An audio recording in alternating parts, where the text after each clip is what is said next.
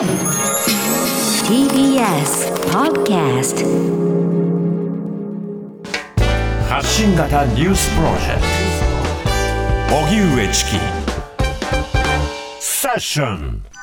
野党4党内閣不信任案を共同提出。自民党は否決の構え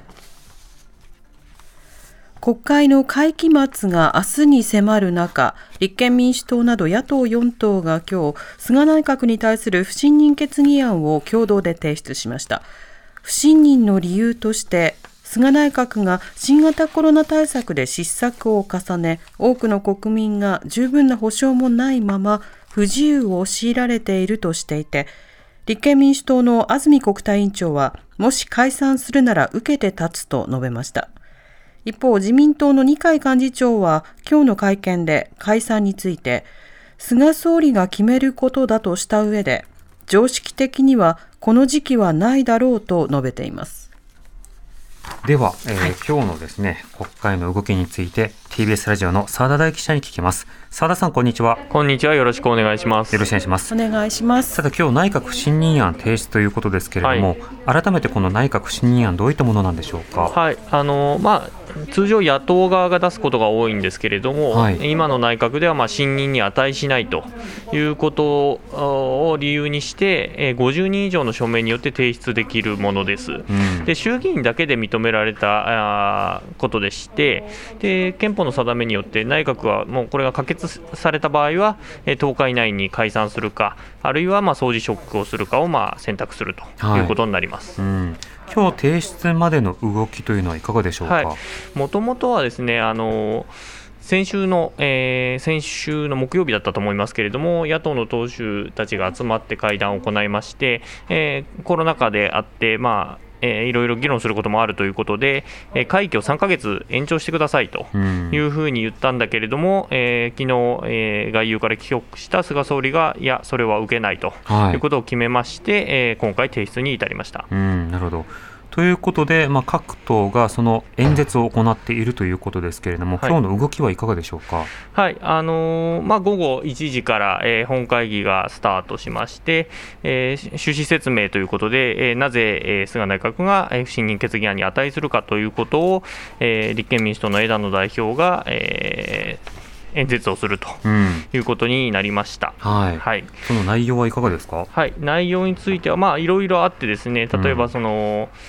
コロナ対策をめぐって、例えば GoTo キャンペーンとかをやったりだとか、はい。あるいは、えー緊急事態宣言と、えーそれを解除っていうのを繰り返すような事態に至ったと、まあ、こういった対応がおかしいんじゃないかという視点だとか、ええ。あるいはまあそんな中でもかかわらず、東京オリンピック・パラリンピックを強行しようとしてますよねとか。はい、そういったところ、それからあまさっき言ったように会期延長をまあ事実上黙殺したということ、それから、えー政治と金の問題がまあこの間、結構出ていて、うん。河合夫妻の問題問題とか、あるいは菅原元経済産業大臣、吉川元農水大臣と、まあ、少なくともよあの4人が、えー逮捕なりされて、えー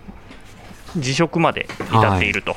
いうこと、まあ、もちろん秋元司議員のあのカジノの問題等々もありますから、まあ、そういった問題が相次いでいるということなどを理由にして、まあ、不信任決議、えー不信任相当するというような主張が、えー展開されました。はい、でその他そのまあ今回特徴的だったのは枝野さんが、えーそのまあ、ここが不信任に当たるっていうことの後に、えー自分たちの政権だったら、もしこういうことをしますっていうことを付け足していくとええいうような形で、なんとなくこう立憲民主党による所信表明の場でもあったとうんいうような感じで、まあ、これも選挙を意識しているのかなというふうに感じます。なるほど。例えば自分たちであれば解除をもう少し長くして我慢していただきながら、うんある程度落ち着いてからあの経済的な対策も含めて行うんだであるとか、あとはあの去年行われたような持続化給付金とかもあやりますよとか、家賃給付、えあの支援金とかもやりますよというような発言もありましたし、まあ、LGBT 法案とか、選択的夫婦別姓制度について、まあ、菅内閣は消極的だけれども、我々ならちゃんとやりますというような話が出たりとかっていうことですね。うんそうですね。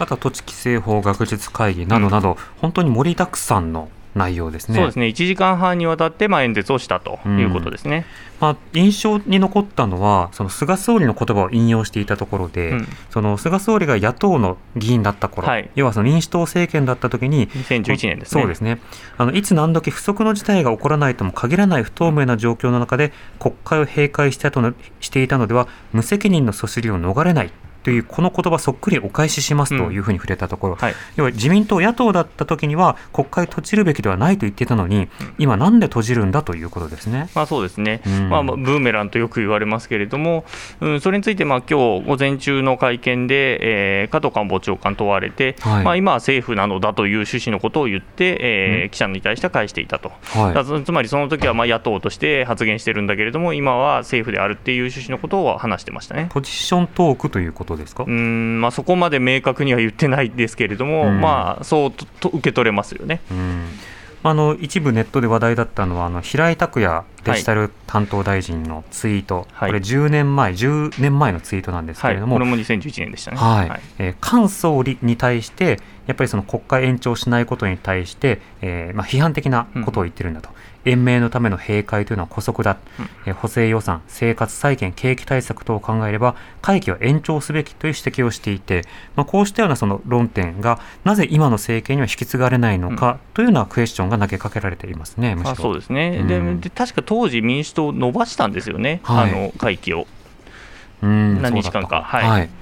となると、それに対する対応の違い、与党だから野党だからに限らずなんですが、今日のこの内閣不信任案は、野党が続けて、えー不信任案賛成ということですけれども、維新、そして公明、えーそれから自民の対応というのはどうでしょうか？はい、その3党はまあ反対、否決ということですね。はい。はい。これはあのまだやってないですよね。あの。はい、今、ちょうどあの討論という形で、えー賛成する、反対するっていう各党の、まあ、意思表示が今出て、その今から、えー採決とうん。いうふうに行われます、これ、記名採決で行いますので、はい。あのー議場の周りをぐるぐる回ると回って、まあ、賛成票、反対票を出すと、うん。正票、白票を出すという流れになりますね。これ、内閣不信任案に対するその与党の反応というのはどうなんですか？はい、与党の反応なんですけれども、まあこの間、ずっとこの出す、出さないをめぐって、ですね、まあ、二階幹事長と野党側で、まあ、つばぜり合いというか、ですねねあの二階幹事長が、うん、出された場合は、もう解散するんだとうんいうようなことを発言したりだとか、ですね、まあ昨日の段階では、総理に対して解散を進言すると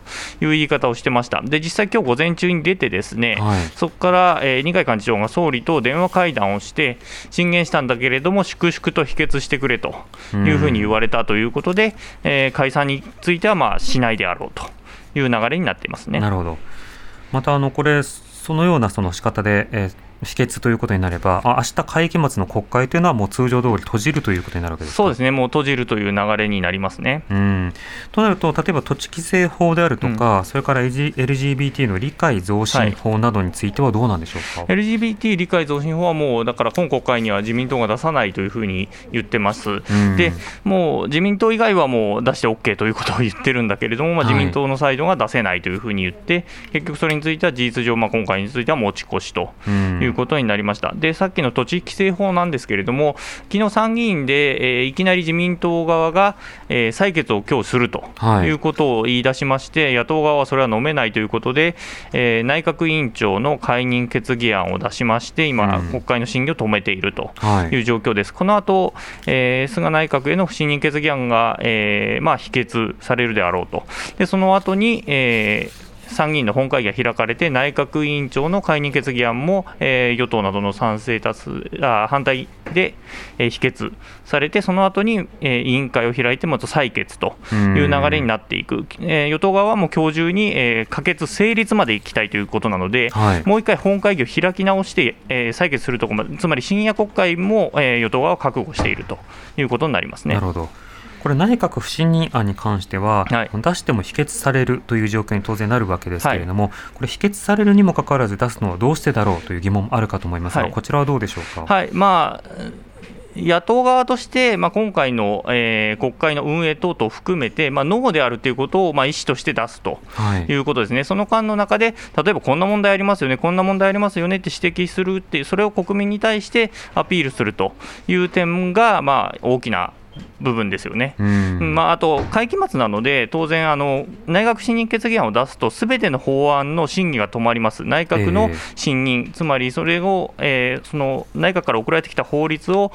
えー審議するということに対して、まあ、疑義が生じているということになりますので、すべてが止まるというので、まあ、時間えー稼ぎとええいうような側面もあるんですけれども、今回に関してはあまりその法案自体がもう残ってない状態なので、あまりその時間稼ぎの意味での効果はあまりないかなというふうに思います。なるほど。となると土地規制法に対する徹底抵抗ということで、はい次々と、まあ、例えば大臣に対する不信任とかを出すということにならないわけですか？そうですねあの慣例上なんですけれども、内閣不信任決議案が出てしまうと、そあのそれが信任されるっていうことは、つまり他の大臣も信任されたという、見なすというような慣例があるので。まとめて。はい、なので、それに関して出てくるということはありえないですね、野党側が抵抗するとすると、今、あの内閣委員長の解任決議案が出されてますけれども、この後議運委員長とか、あ参院の議長の不信任、えーとか解任決議案が出てきて、まあ、それで引き延ばすということはありえるかもしれません。うん。